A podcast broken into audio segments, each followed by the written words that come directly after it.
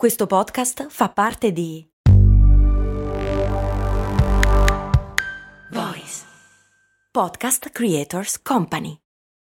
When you need mealtime inspiration, it's worth shopping Kroger, where you'll find over 30,000 mouthwatering choices that excite your inner foodie. And no matter what tasty choice you make, you'll enjoy our everyday low prices, plus extra ways to save, like digital coupons worth over $600 each week. You can also save up to $1 off per gallon at the pump with fuel points. More savings and more inspiring flavors make shopping Kroger worth it every time. Kroger, fresh for everyone. Fuel restrictions apply. Il patron Luca Militone chiede come si produce il caffè istantaneo. Beh, col caffè.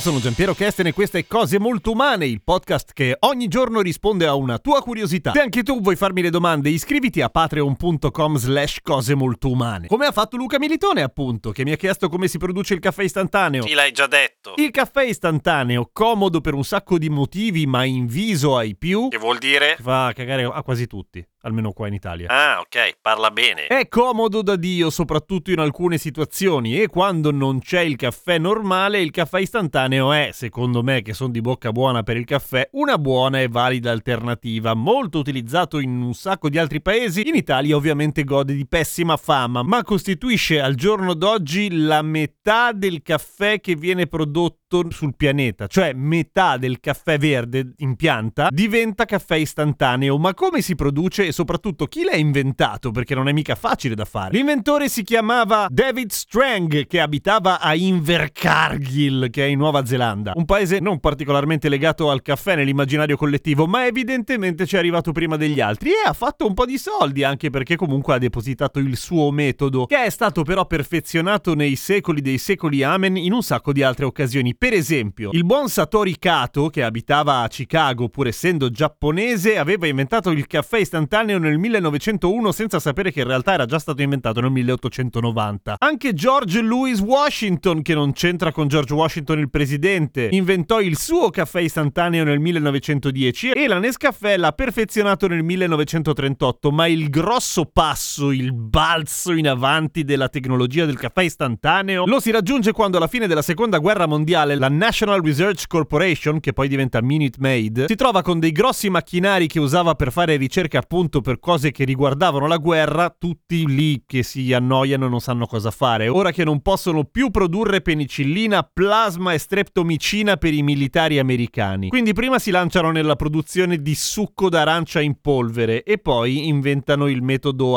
attuale del caffè. Che funziona così? Si prende il caffè così com'è cioè i chicchi di caffè. Li si tosta li si macina e ci si fa passare dentro l'acqua caldissima esattamente come il caffè normale. E fin qua è tutto a posto. Quella roba lì che viene fuori il caffè cazzo ecco viene scaldato fino a essere ridotto a una poltiglia concentratissima cioè senza bruciarlo naturalmente viene estratta l'acqua e rimane una sorta di concentrato di caffè capace di svegliarti per anni oppure ucciderti malissimo. Questa poltiglia fangosa non può essere scaldata oltre perché altrimenti si brucia tutto e l'aroma del caffè se ne va in vacca. Allora viene congelata a una temperatura folle tipo meno 40 gradi centigradi. Diventa una lunga lastra marrone che viene a sua volta spezzettata come se fosse del vetro e ridotta in grandine di caffè. Ma quella roba lì, dal momento che è congelata si capisce, contiene ancora un casino d'acqua, acqua che non può essere estratta a caldo perché sennò si porta via l'aroma. Quindi cosa viene fatto? Viene fatto sublimare, cioè viene fatto passare dallo stato solido allo stato gassoso così, senza tappe intermedie. I granuli congelati, freddissimi di caffè vengono fatti passare all'interno di una camera ipobarica, cioè dove c'è il vuoto, e scaldati. L'acqua si scongela ed evapora immediatamente lasciando l'aroma lì dov'è e quello che rimane è tanti simpatici fiocchetti di caffè solubile, molto leggero e carichi di aroma. Non è la stessa cosa rispetto al caffè normale, ma credetemi, poteva andare molto peggio di così. Altri metodi includono lo spray drying, cioè lo spruzzare il caffè caffè atomizzandolo in goccine piccolissime in un ambiente estremamente caldo e facendole diventare immediatamente polverina, ma sono impianti molto molto grandi e poi deve essere trattato ancora perché i granuli che vengono fuori sono troppo piccoli per essere utilizzati in forma commerciale, cioè sono molto scomodi. La stragrande maggioranza del caffè istantaneo è per uso alimentare, ma esiste un utilizzo non alimentare che è quello della produzione di una roba che si chiama caffenol, che serve per eh, sviluppare le foto in bianco e nero. E non è tossico, giuro, si può fare anche a casa volendo. Ma perché sbattersi? Ci sono le foto digitali. Pro tip! Uno dei primi tentativi di caffè istantaneo della storia fu durante la guerra civile americana in cui venne creata la Essence of Coffee, che era caffè, latte e zucchero tutto insieme, bastava un cucchiaio e un po' di acqua calda e diventava una merda imbevibile che sembrava, cito, grasso per assali, quello che si usa nei macchinari. Faceva così cagare che do- dovettero smettere di produrle perché nemmeno i militari che andavano incontro a morte praticamente certa volevano bere quella roba. Deve essere stato ottimo. A domani con cose molto umane e fatevi un caffè buonino stamattina. E bevetelo alla mia!